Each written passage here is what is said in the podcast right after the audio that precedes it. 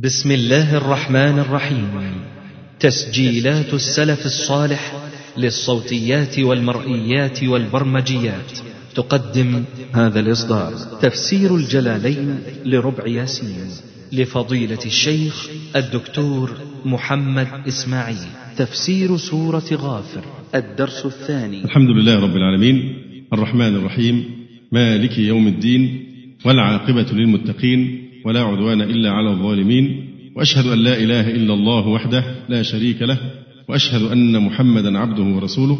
اللهم صل على محمد النبي وأزواجه أمهات المؤمنين وذريته وأهل بيته كما صليت على آل إبراهيم إنك حميد مجيد. أما بعد فقد انتهينا في تفسير سورة غافر إلى الآية الحادية والعشرين. وهي قوله تعالى أولم يسيروا في الأرض فينظروا كيف كان عاقبة الذين كانوا من قبلهم كانوا هم أشد منهم قوة وآثارا في الأرض فأخذهم الله بذنوبهم وما كان لهم من الله من واق قوله تعالى أولم يسيروا في الأرض هذا الاستفهام إنكاري أنكر عز وجل عليهم عدم الاعتبار بأحوال غيرهم. وقوله تعالى آ ولم هذه الواو عاطفة على مقدر يقتضيه المقام. أي أغفلوا ولم يسيروا في الأرض فينظروا. وقوله تعالى فينظروا هذه الفاء سببية أو عاطفة. كيف كان عاقبة الذين كانوا من قبلهم؟ كانوا هم أشد منهم قوة. وفي قراءة كانوا هم أشد منكم قوة وهي قراءة سبعية. وآثارا في الأرض من مصانع وخسور فأخذهم الله أي أهلكهم بذنوبهم. وهذه الباء سببية يعني بسبب ذنوبهم. وما كان لهم من الله من واق يقيهم عذابه.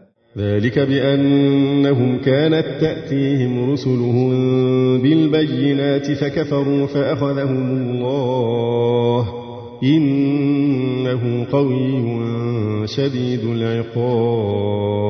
ذلك أي ذلك الأخذ بأنهم كانت تأتيهم رسلهم بالبينات أي بالمعجزات الظاهرات فكفروا فأخذهم الله إنه قوي شديد العقاب. ثم قال تعالى ولقد أرسلنا موسى بآياتنا وسلطان مبين. هذه الواو استئنافية. والجملة مستأنفة مسوقة للشروع في قصة موسى مع فرعون. ولقد أرسلنا موسى بآياتنا وسلطان مبين أي برهان بين ظاهر. إلى فرعون وهامان وقارون فقالوا ساحر كذاب. إلى فرعون وهامان وقارون فقالوا ساحر أي هو ساحر كذاب. وقد خصهم الله تبارك وتعالى بالذكر لأنهم المحرضون على عداوة موسى. ففرعون هو الملك وهامان وزيره ومساعده وقارون هو صاحب المال والكنوز وأعمالهم في الكفر واحدة. فلما جاءهم بالحق من عندنا قالوا اقتلوا أبناء الذين آمنوا معه واستحيوا نساءهم وما كيد الكافرين إلا في ضلال. فلما جاءهم بالحق أي بالصدق من عندنا قالوا اقتلوا أبناء الذين آمنوا معه واستحيوا نساءهم.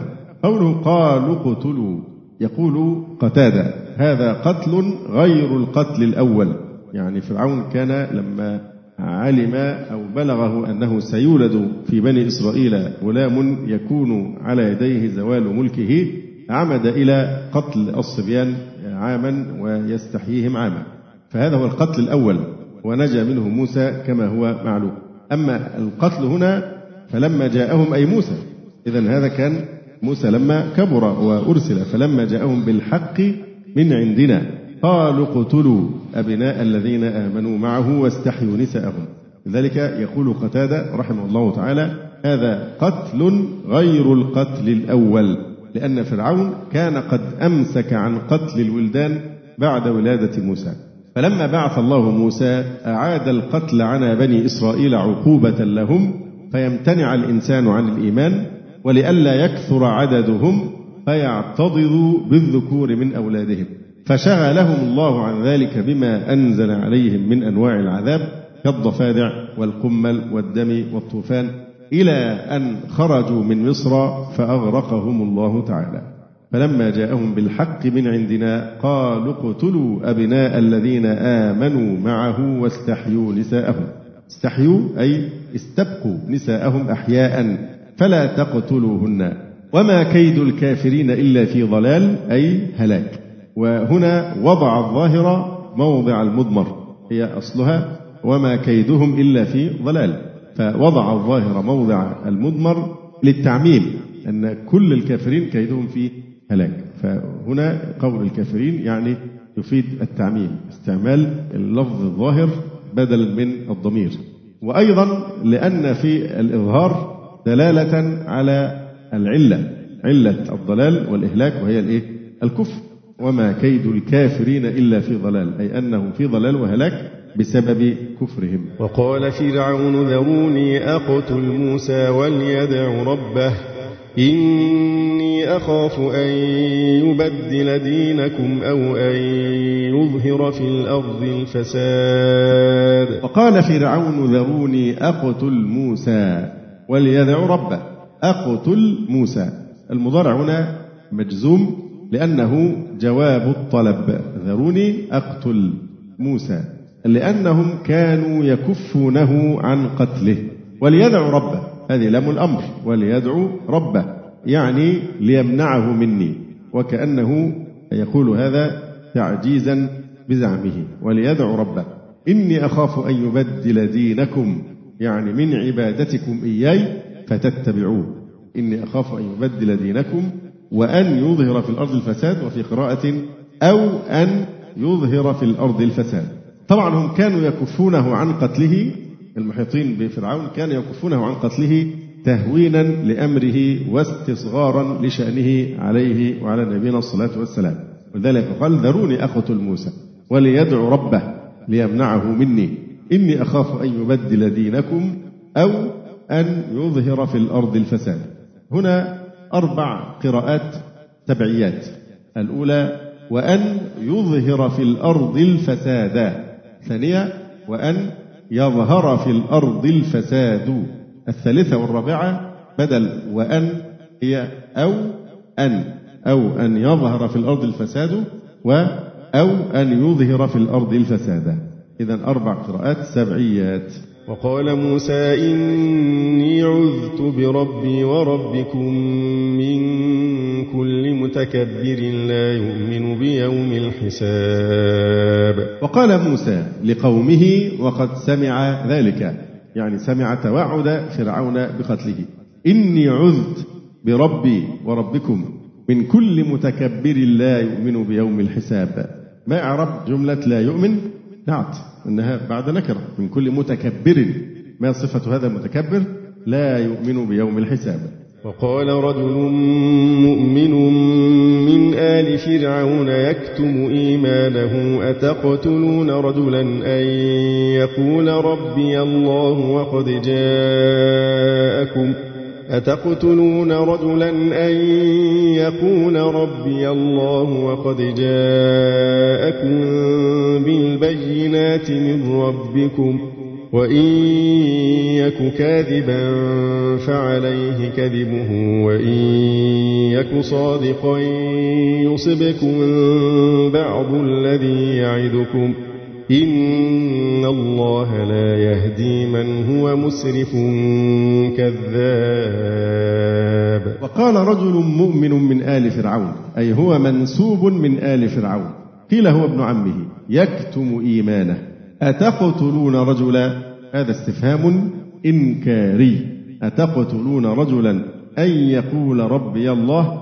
يعني لأن يقول ربي الله فأن وما في حيزها في محل نصب مفعول لأجله.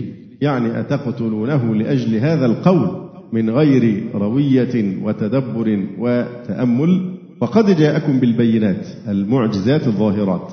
من ربكم وإن يك كاذبا فعليه كذبه وإن يك كاذبا فعل الشرط هنا مجزوم بالسكون المقدر على النون المحذوفة للتخفيف.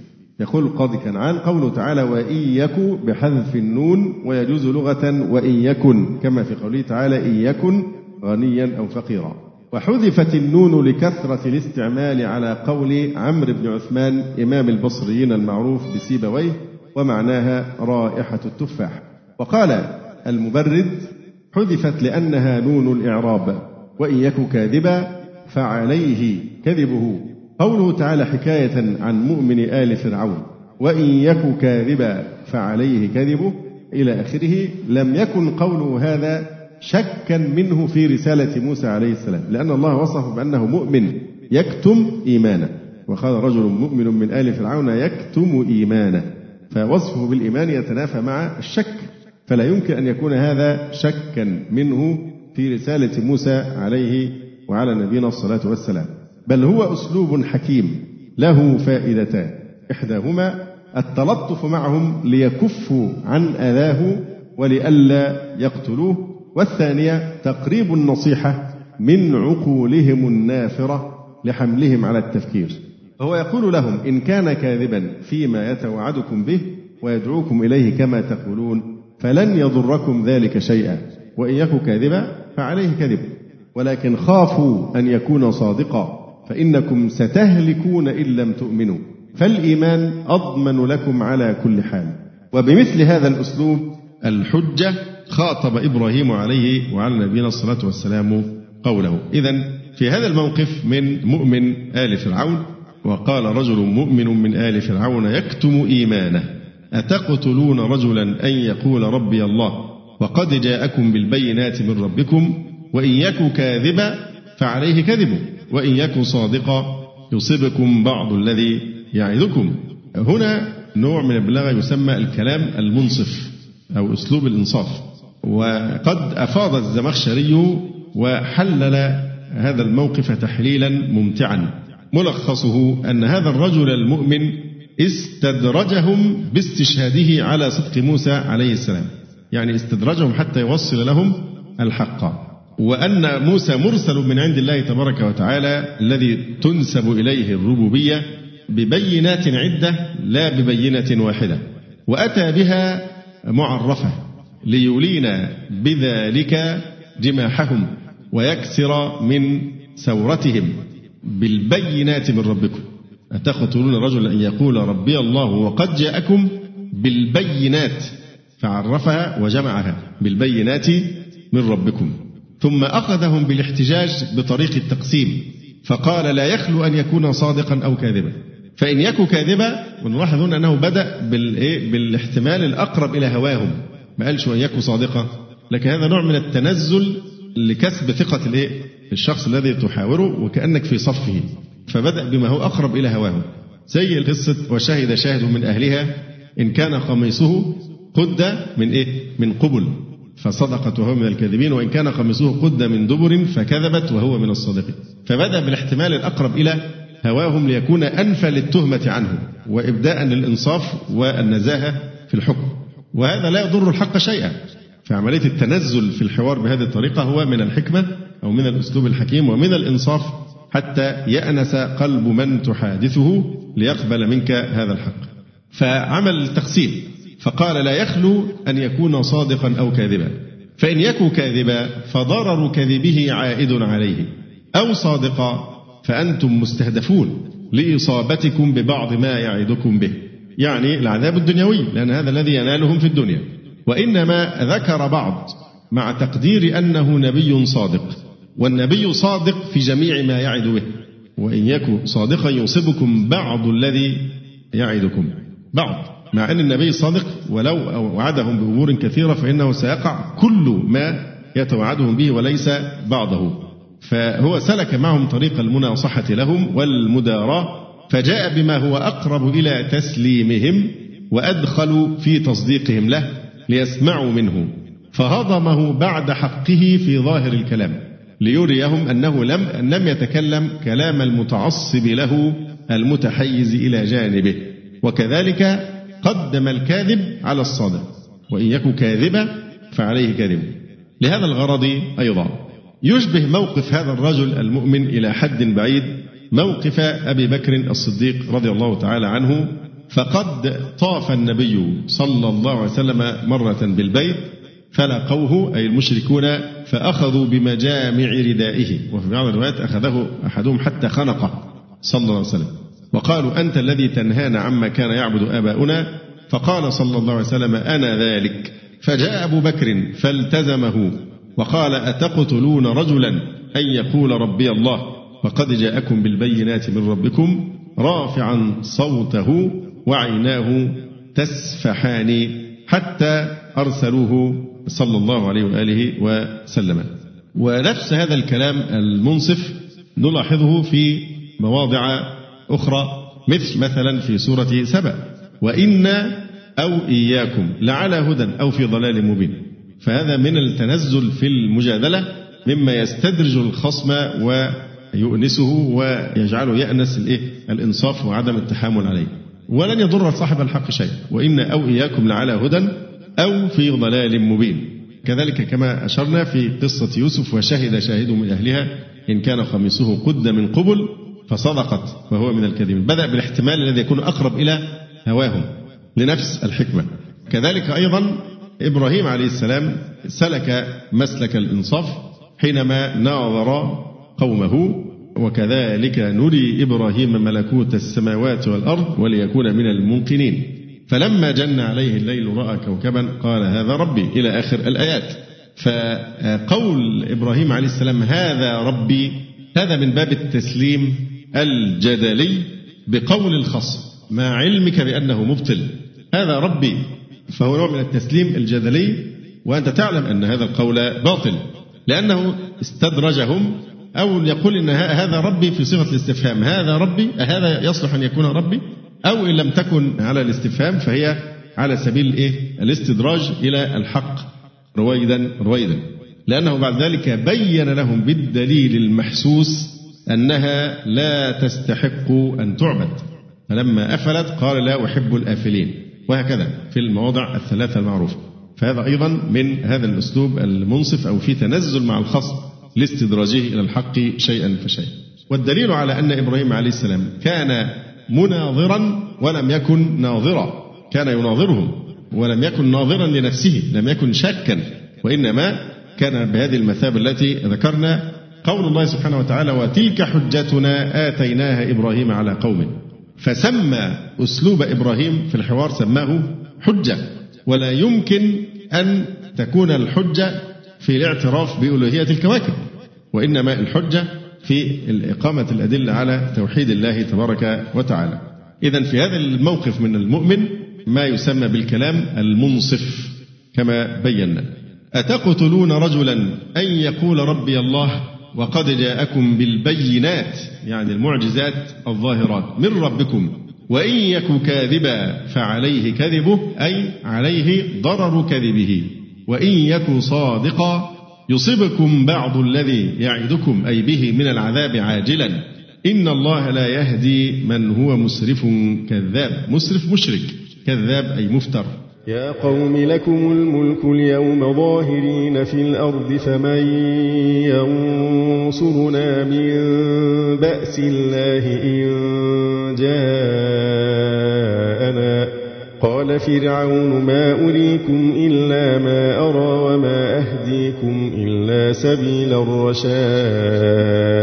يا قوم لكم الملك اليوم ظاهرين في الأرض. هذا النداء تكرر ست مرات.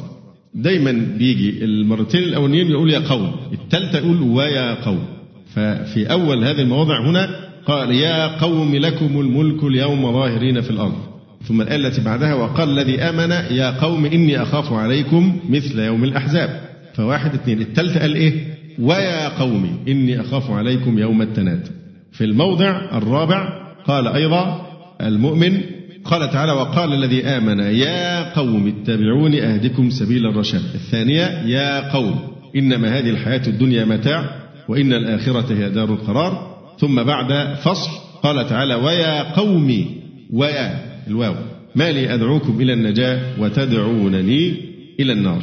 فتكرر النداء بهذه المثابة كما ذكرنا وفي تكرير نداء قومه مبالغة في التنبيه والتحدي وقرع العصا وإمحاض النصيحة والإيقاظ من سنة الغفلة. كأنما عز عليه أن يستهدفوا للمصير المحزن الذي سيصيرون إليه. وكأنه مترجح بين التلطف بهم لأن ما يحزنهم يحزنه وما يسوءهم يسوءه فهم قومه على كل حال. وقد سدروا في متاهات الغفلة وقد سبق تقرير هذا الموقف في مناصحة إبراهيم لأبيه عندما كرر نصيحته إليه متلطفا بقوله يا أبت يا أبت كما هو في سورة مريم. فكرر هذا النداء يا أبت وقد جيء بالواو في النداء الثالث.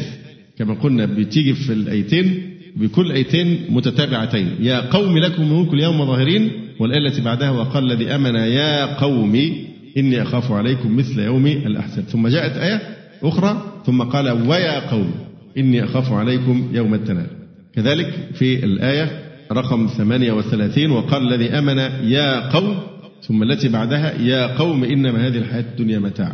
ثم بعد ذلك فصل بآية ثم قال ويا قوم ما لي أدعوكم إلى النجاة وتدعونني إلى النار. إذا اثنين يا قوم والثالثة بتبقى ويا قوم لأنه بيفصل بينهم إيه؟ آية أخرى. ونفس الشيء في الموضع الذي بعده. جيء بالواو في النداء الثالث خلافا للأول والثاني لأن النداء الثاني بمثابة بيان للأول وتفسير له. فأعطي حكمه في عدم دخول الواو عليه. وأما الثالث فداخل على كلام ليس بتلك المثابة. يا قوم لكم الملك اليوم ظاهرين في الأرض. ظاهرين أي غالبين. هذه حال. في الأرض أي أرض مصر. فمن ينصرنا من بأس الله أي عذابه إن قتلتم أولياءه. فمن ينصرنا من بأس الله أي عذابه إن قتلتم أولياءه. إن جاءنا. يعني لا ناصر لنا. ونلاحظ هنا غاية التلطف بقومه والرفق بهم لأنه الضمير هنا أدرج نفسه في ضميري الفعلين. في الفعل ينصرنا وجاءنا لأنه كان قريبا لهم وليريهم أنه معهم وأنه منهم. فمن ينصرنا؟ أدخل نفسه فيه من بأس الله إن جاءنا. قال فرعون ما أريكم إلا ما أرى أي ما أشير عليكم إلا بما أشير به على نفسي وهو قتل موسى عليه السلام. وما أهديكم إلا سبيل الرشاد أي طريق الصواب. وقال الذي آمن يا قوم إني أخاف عليكم مثل يوم الأحزاب. أي يوم حزب بعد حزب. لأن طبعا هؤلاء الأحزاب لم يكونوا في زمن واحد ووقت واحد ومكان واحد وإنما هو يأتي حزب بعد حزب. الحاشية التي ذكرها الشيخ كنعان مثل يوم الأحزاب. يعني مش يوم واحد لكن هو إيه؟ يوم حزب بعد حزب. أشار بذلك إلى أن هلاك الأحزاب كقوم نوح وغيرهم لم يكن في يوم واحد وأن ذلك ليس مرادا بل لكل حزب يوم أهلكوا فيه أو بدأ هلاكهم فيه كعاد الذين أهلكوا بريح قوية دامت سبع ليال وثمانية أيام متتالية. مثل دأب قوم نوح وعاد وثمود والذين من بعدهم وما الله يريد ظلما للعباد. مثل دأب أي عادة قوم نوح وعاد وثمود والذين من بعدهم. مثل بدل من مثل قبله مثل يوم الأحزاب مثل دأب هذا بدل. وبعده مضاف محذوف. لابد يكون بعده بعد كلمة مثل مضاف محذوف أي مثل جزاء عادة من كفر قبلكم من تعذيبهم في الدنيا. ما هي عادتهم؟ هي كفرهم. إذا دأب مضاف إليه. ولا بد من تقدير مضاف محذوف يعني مثل جزاء وعادة من كفر قبلكم من تعذيبهم في الدنيا. وما الله يريد ظلما للعباد يعني أن تدميرهم كان استحقاقا بما اجترحوه واقترفوه من آثام. ويا قوم إني أخاف عليكم يوم التناد. يوم التناد طبعا يوم هذه إيه؟ مفعول به. إني أخاف عليكم يوم التناد. التناد بحذف الياء وإثباتها إما مثل يوم التنادي يوم تولون أو التنادي يوم يبقى بحذف الياء وإثباتها قراءتان أي يوم القيامة. لماذا سمي يوم التناد؟ لأنه يكثر فيه نداء أصحاب الجنة أصحاب النار وبالعكس كما فصل في سورة الأعراف. والنداء أيضا يكثر فيه نداء بالسعادة لأهلها ليدخلوا الجنة والشقاوة لأهلها ليدخلوا النار وغير ذلك. ويا قوم إني أخاف عليكم يوم التناد يوم تولون مدبرين ما لكم من الله من عاصم ومن يضلل الله فما له من هاد يوم تولون مدبرين يعني رب يوم بدل بدل من يوم الأول. يوم تولون مدبرين عن موقف الحساب. ذاهبين هاربين يوم لا مفر ولا مناص بل إن مصيركم إلى النار. يوم تولون مدبرين ما لكم من الله أي من عذاب الله من عاصم أي مانع. ومن يضلل الله فما له من هاد. ولقد جاءكم يوسف من قبل بالبينات فما زلتم في شك مما جاءكم به. فما زلتم في شك مما جاءكم به حتى إذا هلك قلتم لن يبعث الله من بعده رسولا. كذلك يضل الله من هو مسرف مرتاب. ولقد جاءكم يوسف من قبل. هنا هذا معطوف على ما قبله لأنه من تمام وعظ مؤمن آل فرعون ذكرهم بعتو آبائهم على الأنبياء. ولقد جاءكم أيها القبط يوسف من قبل. أي من قبل موسى عليه السلام. وهو الصحيح أن الآية تعني يوسف ابن يعقوب ابن إسحاق بن إبراهيم ومؤمن آل فرعون يخاطب الموجودين في زمنه من القبط مذكرا إياهم بما فعل آباؤهم من قبل. يبقى ولقد جاءكم أيها القبط يعني جاء من؟ آباءكم الأقدمين. جاءكم يعني جاء آباءكم. وهذا في القرآن موجود أيضا في خطاب بني إسرائيل. خوطبوا بما فعله آباؤهم من قبل لأنهم ساروا على نفس الطريق. ولقد جاءكم أيها القبط يوسف من قبل بالبينات أي بالمعجزات الظاهرات فما زلتم في شك مما جاءكم به. حتى إذا هلك أي مات قلتم من غير برهان لن يبعث الله من بعده رسولا. يعني فلن تزالوا كافرين بيوسف وغيره. عادتكم تكذيب الأنبياء دائما. هذا دأبكم وهذا هذه عادتكم. لن يبعث الله من بعده رسولا لأننا نكذب بجميع هؤلاء الرسل. كذلك أي مثل إضلالكم يضل الله من هو مسرف مشرك مرتاب شاك فيما شهدت به البينات. الذين يجادلون في آيات الله بغير سلطان أتاهم كبر مقتا عند الله وعند الذين آمنوا. كذلك يطبع الله على كل قلب متكبر جبار. الذين يجادلون في آيات الله بغير سلطان أتاهم.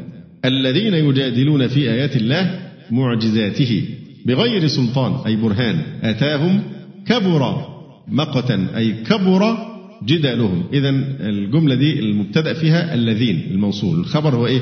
كبر جدالهم كبر مقتا عند الله وعند الذين آمنوا ومقت الله بغضه لهم ولعنه إياهم وإحلال العذاب بهم. والمؤمنون أيضا يبغضون من تكون هذه صفاته. كذلك أي مثل إضلالهم يطبع الله يختم الله بالضلال على كل قلب متكبر جبار. هنا قراءتان على كل قلب متكبر أو على كل قلب متكبر بتنوين قلب ودونه. ومتى تكبر القلب؟ تكبر صاحبه وبالعكس. وكل على القراءتين لعموم الضلال جميع القلب لا لعموم القلوب. يعني يختم الله بالضلال على جميع القلب. يبقى هنا الكلام على قلب واحد. كذلك يطبع الله على كل قلب متكبر جبار. التوكيد هنا لإيه؟ لعموم الضلال جميع القلب وليس لعموم القلوب. يعني المقصود إيه؟ شملت الضلالة جميع أجزاء القلب فلم يبق فيه محل للاهتداء. وقال فرعون يا هامان ابن لي صرحا. يعني بناء عاليا. والصرح بيت واحد يبنى مفردا طويلا ضخما. وهو البناء الظاهر الذي لا يخفى على الناظر وإن بعد. وصرح الشيء إذا ظهر وبان. دايما مادة الصراحة هذه أو الصريح تدل على الوضوح والظهور وبيان. وقال فرعون يا هامان طلب من وزيره ابني لي صرحا بناء عاليا. لعلي أبلغ الأسباب أسباب السماوات. لعلي أبلغ الأسباب أسباب السماوات. أسباب السماوات مراقيها ونواحيها وأبوابها. وأيضا لفظ السبب يطلق على الحبل. الحبل وما يتوصل به إلى غيره. من كان يظن أن لن ينصره الله في الدنيا والآخرة فليمدد بسبب إلى السماء. حبل إلى السماء ثم ليقطع. يعني يروح يموت يعني. هذا معناه. بالضبط. لأن إيه؟ دي طريقة من طرق الانتحار. فليمدد بسبب إلى السماء في سقف الدار ثم ليقطع صلته بالأرض ويختنق بالطريقة المعروفة. فلينظر هل يذهبن كيده ما يغيظ فهو لا يكيد إلا نفسه ولا يقدر على كيد رسول الله صلى الله عليه وسلم أو إطفاء نور دعوته. جمع زهير بين المعنيين.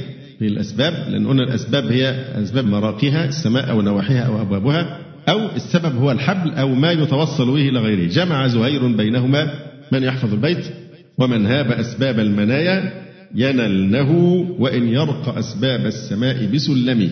ومن هاب أسباب المنايا ينلنه فالأسباب هنا بمعنى الإيه؟ نواحيها أو أبوابها أو مرقها ومن هاب أسباب المنايا ينلنه وإن يرق أسباب السماء بسلم. وإن يرق أسباب السماء هنا إيه؟ الحبل أو ما يتوصل به إلى غيره. فهذا البيت فيه إيه؟ شاهدان لاستعمال كلمة أسباب وقال فرعون يا هامان ابن لي صرحا لعلي أبلغ الأسباب. وقال فرعون يا هامان ابن لي صرحا لعلي أبلغ الأسباب. أسباب السماوات. ما إعراب أسباب السماوات؟ أسباب بدل إيه بقى؟ كل من كل. بدل كل من كل. أسباب السماوات أي طرقها الموصلة إليها. طيب ما فائدة البدل؟ البدل الشيء إذا أبهم ثم أوضح كان تفخيما لشأنه. وهذا هو مراد فرعون. لعلي أبلغ الأسباب. أسباب السماوات فأطلع إلى إله موسى وإني لأظنه كاذبا. وكذلك زين لفرعون سوء عمله وصد عن السبيل. وما كيد فرعون إلا في تباب أسباب السماوات. فأطلع. أسباب السماوات أي طرقها الموصلة إليها. فأطلع. قراءتان فأطلع أو فأطلع. بالرفع عطفا على أبلغ. لعلي أبلغ. فأطلع. إذا قلنا إنها إيه؟ بالعطف. أو فأطلع بالنصب على أنها إيه؟ هنا في فاء السببية. وتقدر أن.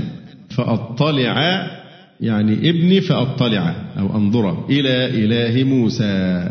وإني لأظنه كاذبا. وإني لأظنه أي موسى عليه السلام. كاذبا في أن له إلها غيري. قال فرعون ذلك تمويها وتلبيسا على قومه.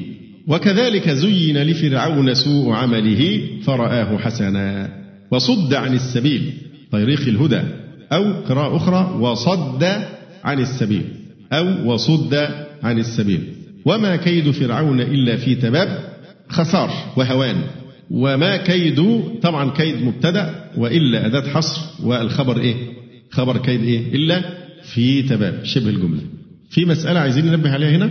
تأملوا الآية كده أيها السلفيون. نعم عقيدة الفوقية أن هذه أحد الأدلة التي استدل بها علماء السلف على إثبات الفوقية لله عز وجل كما يليق به.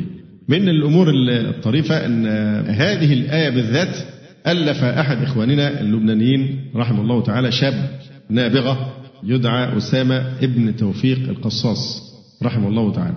من الشباب السلفيين الأفاضل فتح الله عليه في العلم حتى الشيخ عبد الرحمن عبد الخالق هنا بيقدم الكتاب بيقول فإنني لما اطلعت على مسودة هذا الكتاب الذي ألفه الشاب الهمام العالم الشهيد أسامة ابن توفيق القصاص رأيتني أمام عالم أديب وداعية فريد وضع نفسه في خدمة العلم ورفع منار التوحيد الخالص والتعريف بالله الواحد والتصدي بكل قوة لفرقة ضلت وانحرفت عن فهم صفات ربها وألحدت في أسمائه وأكفرت المسلمين وسبت وشتمت علماء الإسلام واستحلت دماء الموحدين وعاثت في الأرض فسادا وإن هذا الجهبذ الفريد رحمه الله رحمة واسعة. كان يعلم أن وراء بيان الحق وإنكار منكر هذه الطائفة الضالة أن يعرض نفسه للقتل.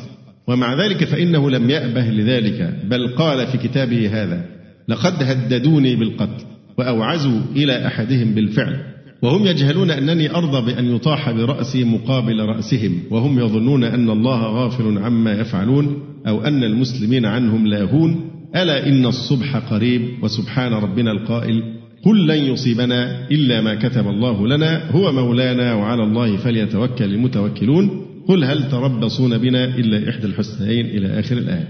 يقول الشيخ وقد اختار الله له الشهادة.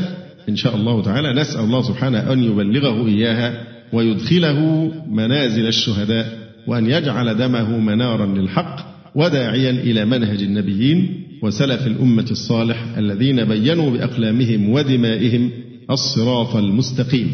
إيه الفرقة بقى اللي قتلته؟ الشيعة كده على طول قاربت. الأحباش جماعة الأحباش. يا ويل من ابتلي بخصومة مع هذه الفرقة فهذا الأخ الفاضل أسامة ابن توفيق القصاص رحمه الله تعالى قتل وهو حديث السن في ريعان شبابه رحمه الله تعالى لأجل جهره بعقيدة السلف وكاده هؤلاء الضالون فرقة الأحباش الضالة. المشهورة بالجدل العقيم والجرأة على تكفير العلماء والأئمة وأساليبها الكلامية الذميمة من أسوأ الفرق ويا ويل من ابتلي بخصومتهم لأنهم من أصعب الخصوم يعني في تعاملاتهم. المهم الجميل في الكتاب إن هو مؤلف الكتاب أصل اسم الكتاب الحقيقي اسمه إثبات علو الرحمن من قول فرعون لهامان. يشير إلى هذه الآية هنا في سورة غافر وقال فرعون يا هامان ابن لي صرحا لعلي أبلغ الأسباب أسباب السماوات فأطلع إلى إله موسى وإني لأظنه كاذبا. فعلماء السلف قالوا وإني لأظنه كاذبا فيما زعمه من أن ربه فوق السماء. فهذا اسم الكتاب الأصلي إثبات علو الرحمن من قول فرعون لهامان. أما الآن في الكتاب يسمى إثبات علو الله على خلقه والرد على المخالفين وهو في جزئين. كتاب جيد في هذه المسألة. هو كتب مقدمة طيبة لهذا الكتاب المبارك. يقول ها هم اليوم أفراخ الجهمية يتخذون لأنفسهم رؤوسا ليسلكوا تلك الطريق التي عجز عن سلوكها أربابهم لعلهم ينجحون في المهمة المستحيلة إلى آخره. ثم يقول فقد اتخذ بعضهم شيخا لهم. الذي قال مدعيا كما قال غيره. الشيخ بتاعهم ده بيقول إيه بقى؟ اثنان من يعذلني فيهما فهو على التحقيق مني بري حب أبي بكر إمام الهدى ثم اعتقادي مذهب الأشعري. ده الشيخ بتاعه. بيفخر بهذا بيقول اثنان من يعذلني فيهما اللي عاتبني فيهم فهو على التحقيق مني بريء. فأنا أبرأ إلى الله منه حب أبي بكر إمام الهدى. لأن طبعا الأشاعرة لم يتفقوا مع أهل الحديث وأهل السنة والجماعة في مسألة كما اتفقوا معهم في الموقف من الصحابة رضي الله تعالى عنهم أجمعين. ولذلك الناس اللي ما زالت تتكلم هذه الأيام على نبرة الذي يطعن في حزب الله وعقيدته دول الجماعة الوهابية. هم مش فاهمين حاجة. يعني هو أهل مصر حاجة من اثنين يا أزهريين ومعظمهم أشاعرة يا سلفيين. ده الموجود عندنا. دعك من معتزلة في الجامعة وهذه الأشياء لكن أتكلم على التوجهات العامة في الدعوة. إما أشاعرة وإما سلفيون. فالمفروض بدل أن يرفعوا شعار عند الشدائد تذهب الأحقاد لأن أكبر أكبر قضية يلتحم فيها الأشاعرة والسلفيين ولا يوجد بينهم خلاف إطلاقا فيها هي تعظيم الصحابة رضي الله عنهم. ما عدا ذلك من المسائل فيها نظر مش وقت التفصيل فيها. لكن لم يتفق يعني اتفاقا كاملا وينطبق انطباقا كاملا كما اتفقوا على قضية الموقف من الصحابة رضي الله تعالى عنهم أجمعين.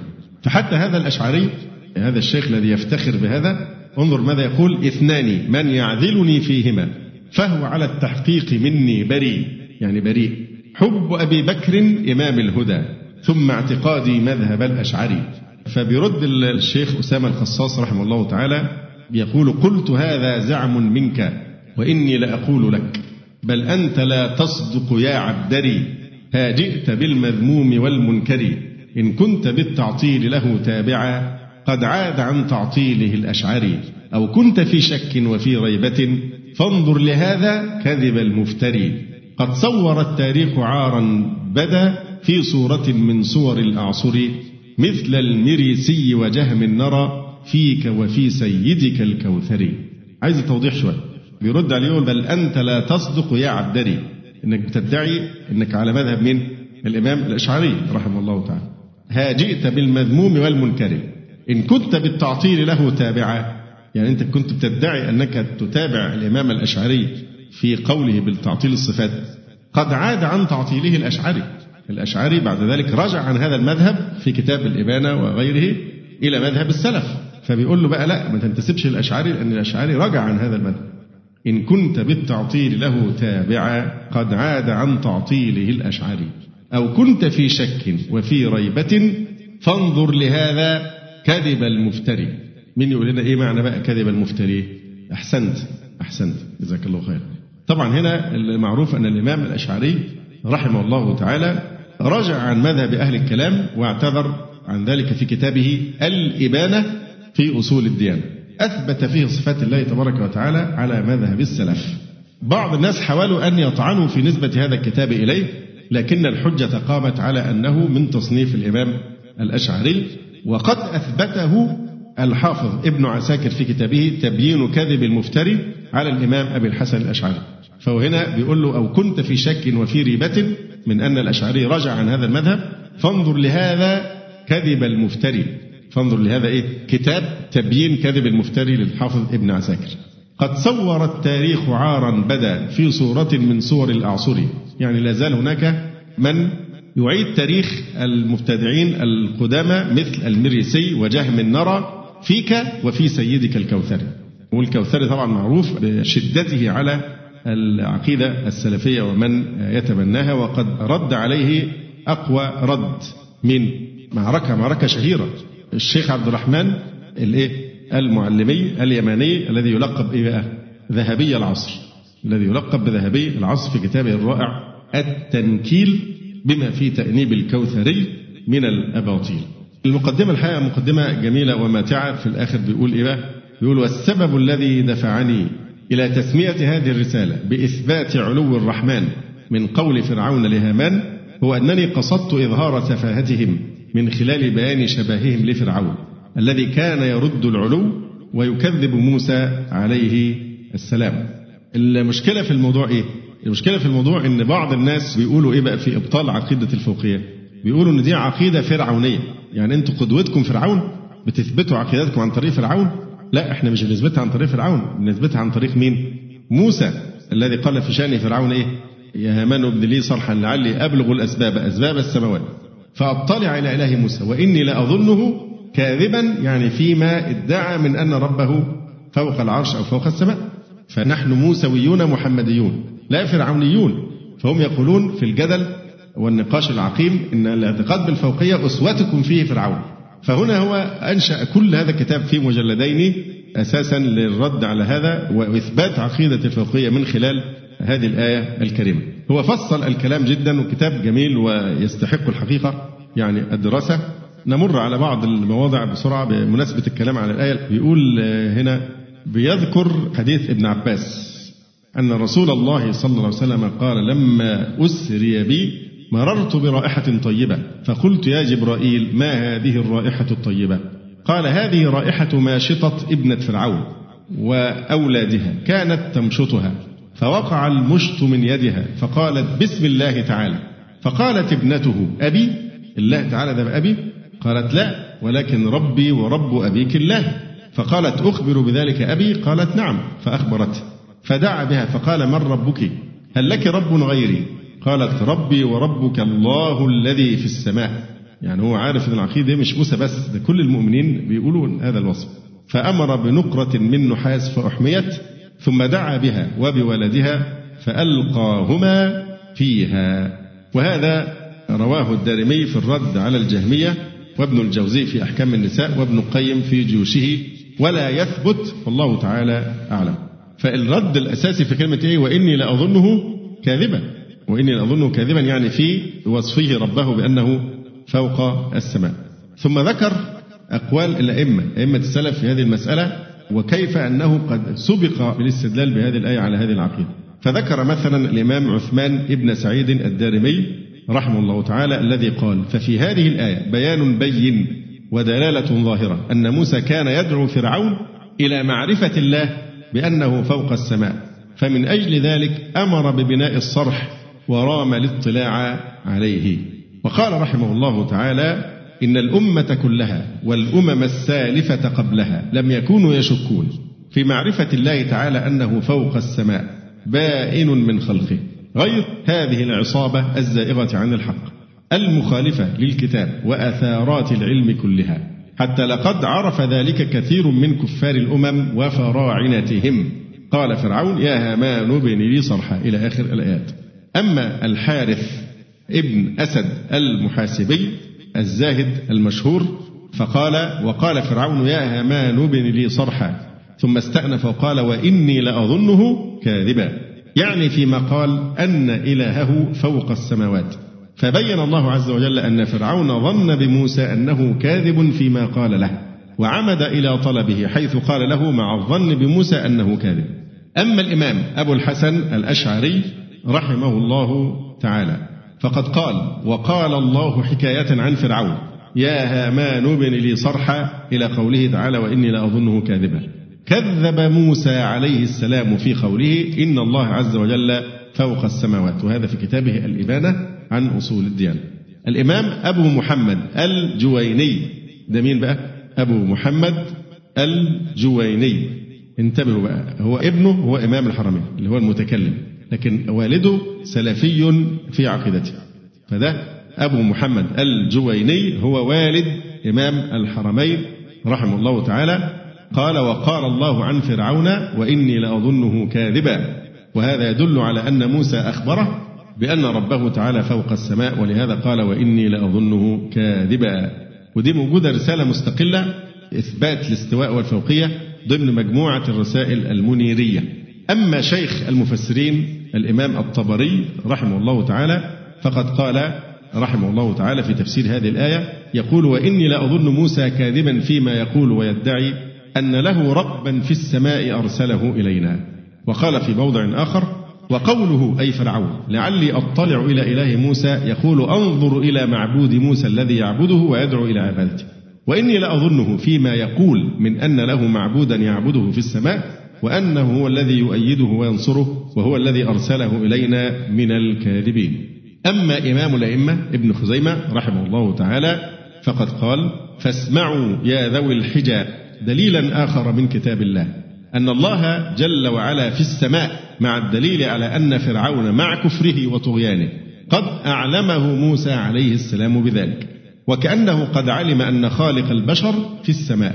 ألا تسمع قول الله يحكي عن فرعون قولا يا هامان ابن لي صرحا لعلي أبلغ الأسباب إلى آخره. ففرعون عليه لعنة الله يأمر ببناء صرح. فحسب أنه يطلع إلى إله موسى وفي قوله وإني لأظنه من الكاذبين دلالة على أن موسى قد كان أعلمه أن ربه جل وعلا أعلى وفوق. وإن كان مهما بنى بناء مرتفعا هيكون إيه؟ هيطلع فين؟ يعني يطلع للسحاب حتى لو بنى ناطحات سحاب. لأن في السماء معناها فوق السماوات. فالله سبحانه وتعالى بائن من خلقه. بتذكر كلمة جاجارين من نفس المشرب وهو أول رائد فضاء يعني أول ما خرج قال إيه؟ أين الله الذي يقولون عنه؟ والعياذ بالله. أول ما خرج كفر. أو زاد كفرا على كفر بأنه قال خرجت أبحث عن الله فما وجدته؟ أهلكه الله. الإمام أبو القاسم التيمي إمام الشافعية في وقته يقول وأخبر تعالى عن فرعون أنه قال يا هامان ابن لي صرحا الآية فكأن فرعون قد فهم من موسى عليه الصلاة والسلام أنه يثبت إلها فوق السماء حتى رام بصرحه أن يطلع إليه. واتهم موسى عليه السلام بالكذب في ذلك والجهمية لا تعلم أن الله فوقها بوجود ذاته فهم أعجز فهما من فرعون بل وأضل. الإمام أبو القاسم عبد الله ابن خلف المقري الأندلسي. قال وقوله تعالى وقال فرعون يا هامان ابن لي صرحا. فدل على أن موسى عليه الصلاة والسلام كان يقول إلهي في السماء وفرعون يظنه كذبا طبعا في هنا بمعنى فوق مش داخل. آمنتم من في السماء؟ يعني من هو فوق السماء. أما الإمام سعد بن علي الزنجاني إمام الشافعية في وقته فقد قال وهو يشرح قصيدته التي مطلعها تمسك بحبل الله واتبع الأثر ودع عنك رأيا لا يلائمه خبر.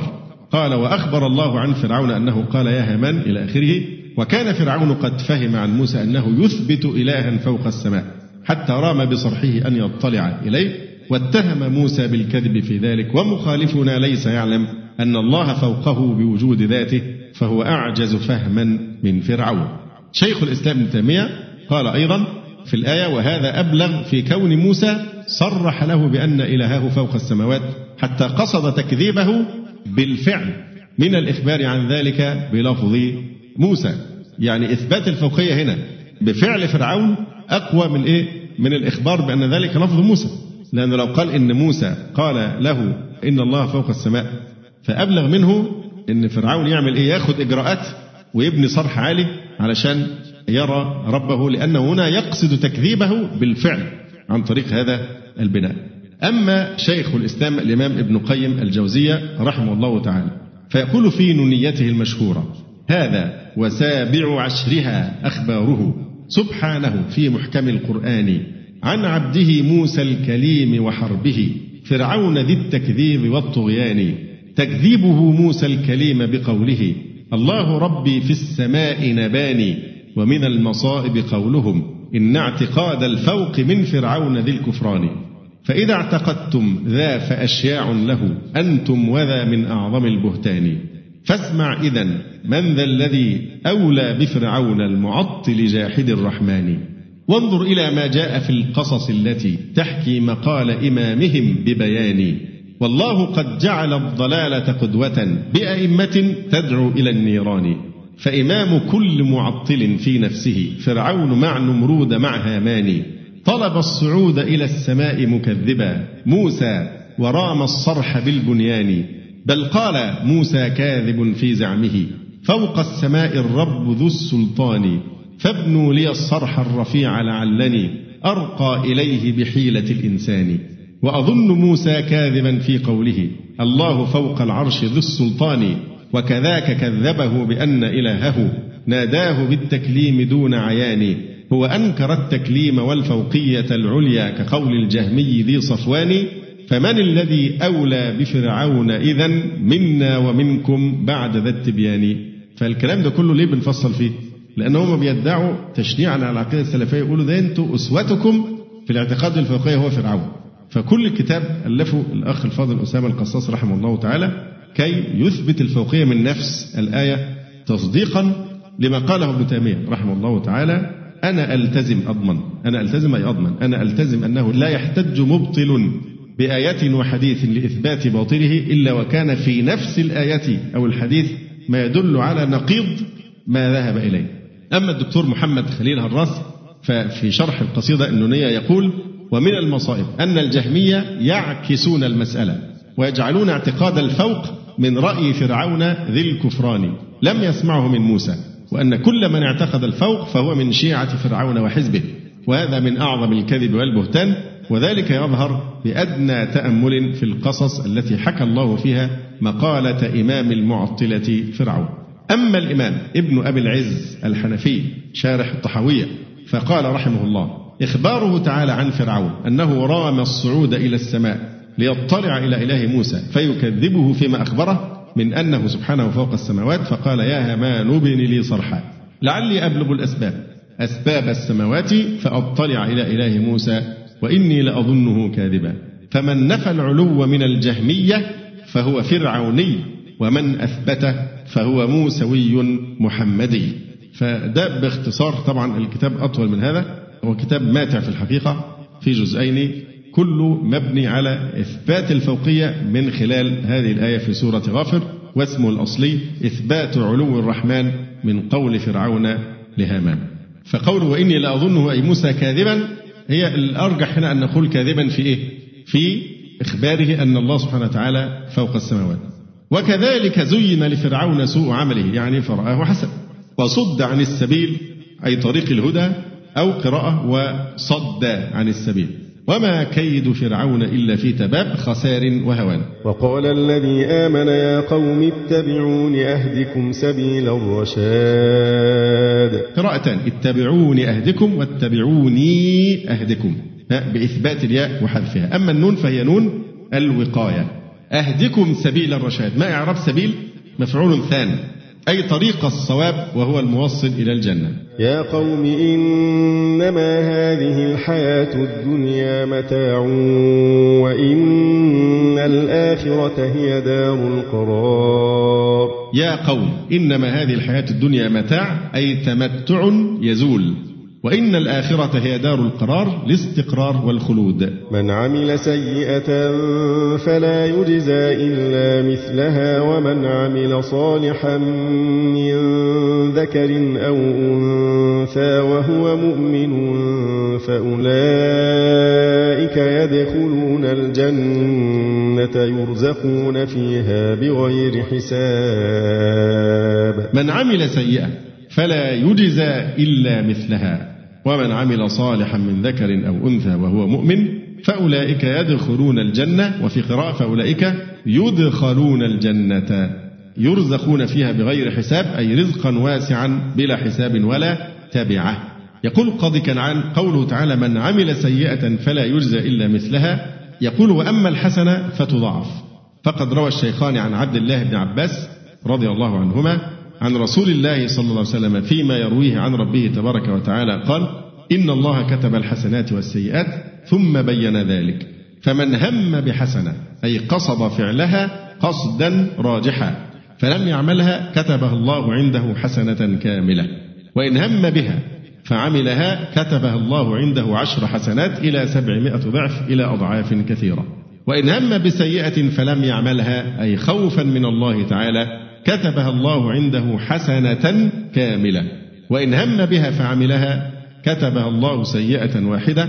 قال الإمام النووي رحمه الله تعالى فانظر يا أخي وفقنا الله وإياك إلى عظيم لطف الله تعالى وتأمل هذه الألفاظ.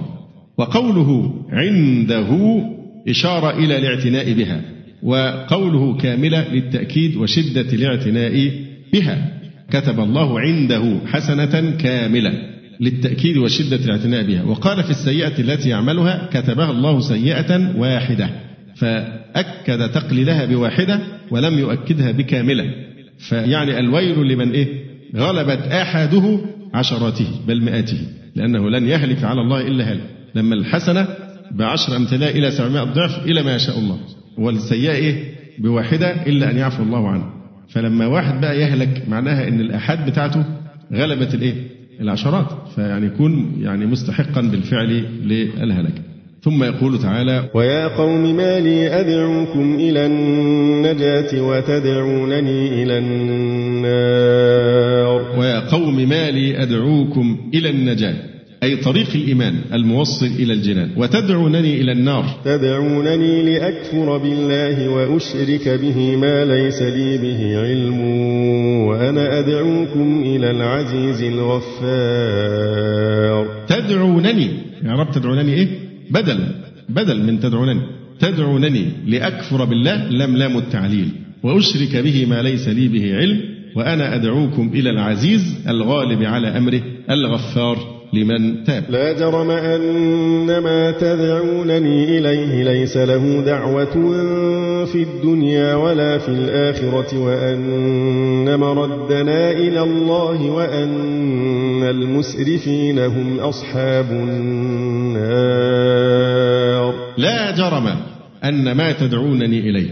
لا جرم يعني حقا وجرم فعل ماض بمعنى حقا. ووجب. لا جرم أنما. تلاحظوا في فرق هنا. لما تنظروا إلى المصحف الشريف هتلاقي كلمة أنما إيه؟ مفصولة ولا موصولة؟ في المصحف الشريف موصولة لكن في التفسير فصلها. أن ما يعني أن الذي تدعونني إليه. فما هنا؟ موصولة. لكن اتباعا لرسم المصحف ستجدون في المصحف كلمة واحدة أنما. أن وما مع بعض موصولين ببعض. فأنما تدعونني إليه. أن أن وما في حيزها فاعل جرم أي حق ووجب بطلان دعوته وأن واسمها حقها أن تكتب مفصولة لأن ما اسم موصول بمعنى الذي لكنها رسمت موصولة اتباعا لسنة المصحف الشريف. ففي لابد من مراعاة الدقة في رسم المصحف في مثل هذه الأشياء. الخليل وسيبويه وجمهور البصريين قالوا إن تعبير لا جرم لا بتكون إيه؟ ردا لما دعاه إليه قومه. لا. بيرد على ما دعاه إليه قومه وجرم بمعنى كسب. أي وكسب دعاؤهم إليه بطلان دعوته. يعني ما حصل من ذلك إلا ظهور بطلان دعوته. ويجوز أن يكون لا جرم نظير لا بد من الجر وهو القطع. فكما أنك تقول لا بد لك أن تفعل. لا بد لك أن تفعل. بد هنا البد من إيه؟ من التبديد. التبديد هو التفريق. ومعناه لا مفارقة لك من فعل كذا. فكذلك لا جرم بتأتي بمعنى إيه؟ لا بد. معناه لا انقطاع لبطلان دعوة الأصنام بل هي باطلة أبدا. هي الآن باطلة وستبقى دائما دعوة باطلة. لا جرم أن ما تدعونني إليه ليس له دعوة. ليس له دعوة في الدنيا أي استجابة دعوة أو إجابة دعوة في الدنيا ولا في الآخرة. أي لا يجيب داعيه لا في الدنيا ولا في الآخرة. ولا ينفع ولا يضر ولا يملك من الأمر شيئا. وأن مردنا مرجعنا إلى الله وأن المسرفين الكافرين هم أصحاب النار. فستذكرون ما أقول لكم وأفوض أمري إلى الله. إن الله بصير بالعباد. فستذكرون إذا عاينتم العذاب ما أقول لكم. يعني وتعلمون أنه الحق وأفوض أمري إلى الله أي أتوكل عليه وأسلم أمري إليه. إن الله بصير بالعباد. قال ذلك لما توعدوه بمخالفته دينهم. فوقاه الله سيئات ما مكروا وحاق بآل فرعون سوء العذاب. فوقاه الله سيئات ما مكروا يعني ما مكروا به من القتل. الفاء هنا فوقاه الله سيئات ما مكروا. الفاء عاطفة على محذوف يقتضيه السياق.